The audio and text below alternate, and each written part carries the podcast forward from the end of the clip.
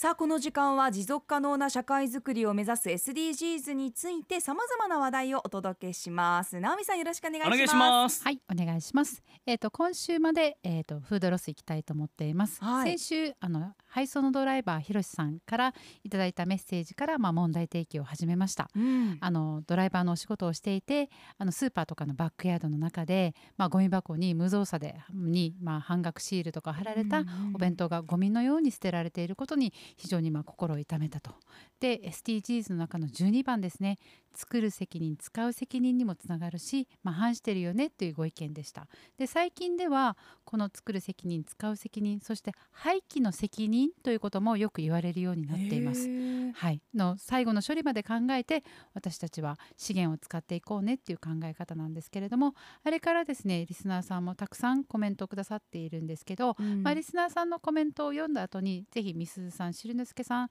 にも今例えばやっていることやっていないんだけれどもあこれやれそうと思うものがあればうんうんよければコメントお願いします。はいはいはい、まずひふみさん。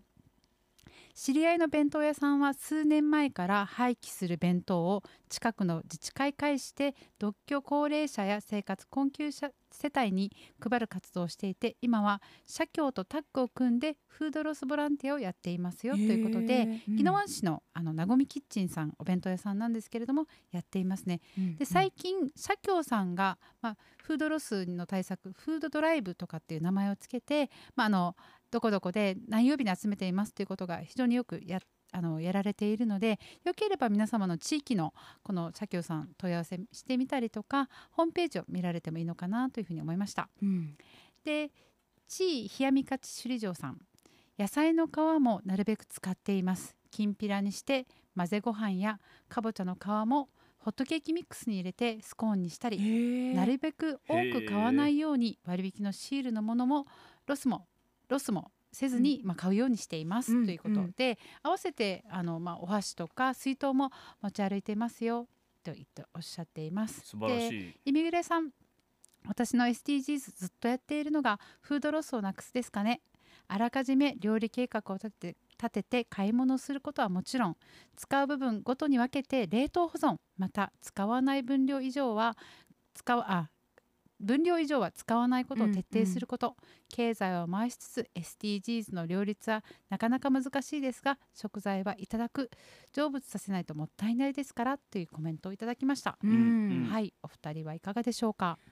そうですね、うん。あのー冷やみかち首里城さん地位冷やみかち首里城さんの、まあ、ホットケーキミックスに入れてスコーンにするっていうアイディアが美味しそうだし、ね。できそうだし、うんいいなぁと思いました。うんうんやっぱりあの私小さい頃にうん。牛乳を買うときに、ええ。奥の賞味期限の長いものから取りなさいっていうふうに教えられたんですけど、ねそう教えられるよね、うんうん、でも最近はね、あの、うん。き期日の迫ったものが手前に置かれてるわけだから、その手前のものから取りましょうっていう動きがあって、うん私もなんか両親と、あ手前の方がいいんだってねって言ってそれを取るようにしてるんですよ。うんうんそういうことも小さな一歩だけど積み重なると大きいものになるのかなと信じてうんやってますね。最近スーパーの特に牛乳コーナー、うん、えっと、手前取りっていうキーワードを載せてちょっとポップな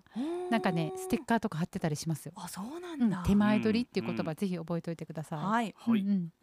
しるねすけさんいかがですか？そうですね僕はあの、まあ、料理を家でしないので、まあ、この食材を買うっていうことがないんですが、うんうんええまあ、ただこの外食する時に、うんまあ、最近、まあ、ちょっと食べきれなさそうだなと思ったらご飯半分にしてくださいとか、はい。言うようにはしてますね。うんそれいいですよね。最初からね自分の食べる量っていうのをあらかじめね分かってそれをあの生産してもらうってこととてもいいですね。うんはい、ありがとうございます。えっとまあ各省庁ですね、日本国内もこのフードロスの問題に関してはとても深刻ですので、まあ本当に全長を挙げてやっているというところなんですけれども、今回消費者庁の、えー食品ロス削減関係資料というものをちょっと参考にあのいろいろピックアップしてきたんですけど、よければあの今、えーアップの方のツイッターからもよければリツイートしてもらって、うんあの見ていただきたいなというふうに思うんですけれども、はいちょっと私たちの生活を振り返ると同時にこの食品産業業界がまあどういうふうになっているのかっていうことをちょっとお知らせしたいと思います。はいまずですね食品製造業では3分の1ルールって皆さん聞いたことありますかね？最近直美さんから打ち合わせで聞いて初めて知りました。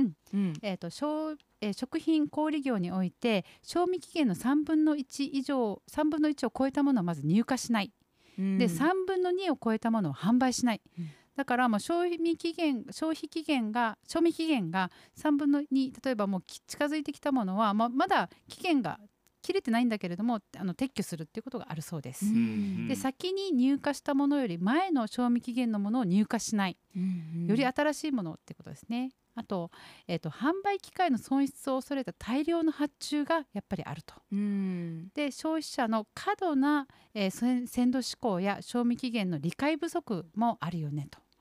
うんで、うん先ほど朱之介さんも言っているように消費者の外食外食産業だと消費者の食べ残しというのもあるので、まあ、そういったもろもろを私たちがまあ理解をすることとかあとまあじ実業系に関しては、まあ、その産業系に関してはそういう3分の1ルールもやはり今後見直していくのがとっても大事だよねっていうふうにあの言われています。ああそっかルール自体がうん今こう適しているのかって、はいまあ見直すタイミングに来てるのかというこそうとでね。ですすね。はいはい。うんうんで、あの家庭系の食べ残しとかも含めてなんですけど、じゃあ家庭で何ができるのかっていうことなんですけど、まず作りすぎない。うんで好み何でも食べようって頑張るんじゃなくてもううん。好みに合わないのはそもそも食べなくてもいいという考え方も大事、うん。うん。で家族の予定や体調の把握をすることですね。だから予定ってね、うんそう。わかります。そう。だからうん。1週間作ってみたんだけど、あもう週末じゃあみんなで食べに行こうかってやってしまって、うん。あの作ったものが台無しになってしまう。無駄になってしまうってこともありますよね。うんうん。あと過剰除去ということで先ほどねありましたように皮の剥きすぎ、うんあの角に皮を剥いてもきれいにきれいにってことをしない。で皮さえも使えるんだよってことを家庭でもやっていくってことですね。うんうんあとまあ一番大事あ大事というかすぐにできること買いすぎを防ぐ。うん。うんあと在庫の確認不足による賞味期限切れということであるね、な、何度も同じものを買ってしまったりとか、はいはい。あともらい物で好みに合わないものはもうもらわないようにする、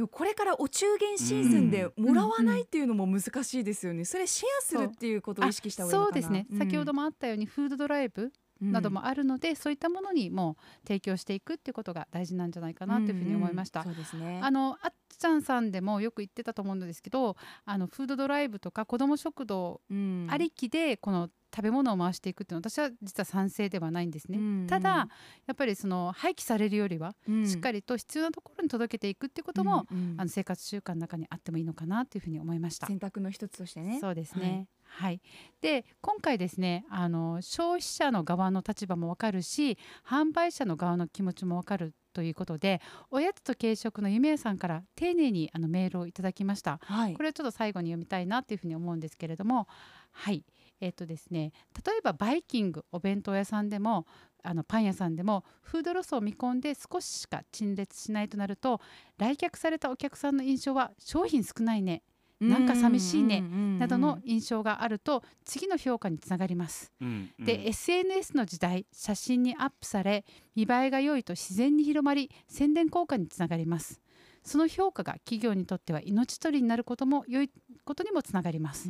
ということでそういうことをもろもろにやっていくと,、えっとですね、夢屋さん曰く見栄えの問題印印象の問題評価の問題これが実は SDGs のこのフードロスにとってはすごいあの大きな問題にもつながるので、ね、私たちがやっぱりより良いものをいいものをって追いかけるんだけれどもそこにでも見栄えとか、ねあのそういうものをやっぱり気にしない。なのでこのフードロスを起こさないために何ができるんだろうかっていうことをあのまずはやられることが一番いいんじゃないかっていうふうに言っています。で使える端っこをわざわざ使わないで捨てるっていうのは印象の問題かもしれませんねっていうことでどういうことですか？あの例えばケーキの端っこって本当は食べられるじゃないですか。お寿司とかの巻き寿司の端っこも食べられるじゃないですか。うんうん。でも映えが悪いから切る。サンドイッチの耳も切る。るでもそれがフードロスにつながりますよね。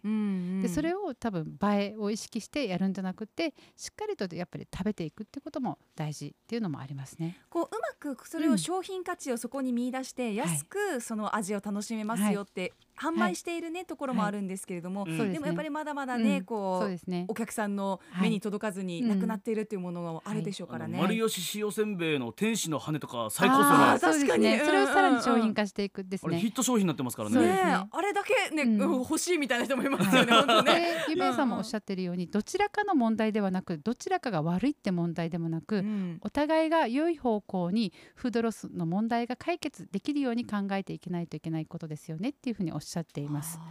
で一つちょっと紹介したい長崎県の壱岐高校のプロジェクトがあるんですけど、はい。えっと、私たち半額シールってよく見ますよね、はい。そうではなくて食べてほしいるっていうシールがあるんですよ。可愛いい。おううん、でこのシールが貼られたものは実はそのスーパーのポイント制になるっていうことではい。やっているすごく素敵なプロジェクトだったのでそういったものもよろしければ皆さん取り入れてみてもいいのかなっていうふうに思いました。ポイントが貯まると何かと引き換えられるあの。割引につながるそうです。あなので半額シールではなくて、うん。食べてほしいシール、ほうんうん。食べてほしいるか。っっていうふうにしてこういうあのプロジェクトを進めていて高校生がやったことで売り上げにつながって、えー、と1日あたり150点から200点ほど売れる。販売あのシールを貼る前よりもかなりり売り上げが伸びたっていうことでロスも少なくなったっていう取り組みの紹介をしました。ユニークな取り組みがあるとね、本当前向きに SDGs よ。考えられるからいいですね。うん。はい。はい、ということでフードロスについて考えていきました、2週にわたって、玉城直美のスクープ SDGs お届けしました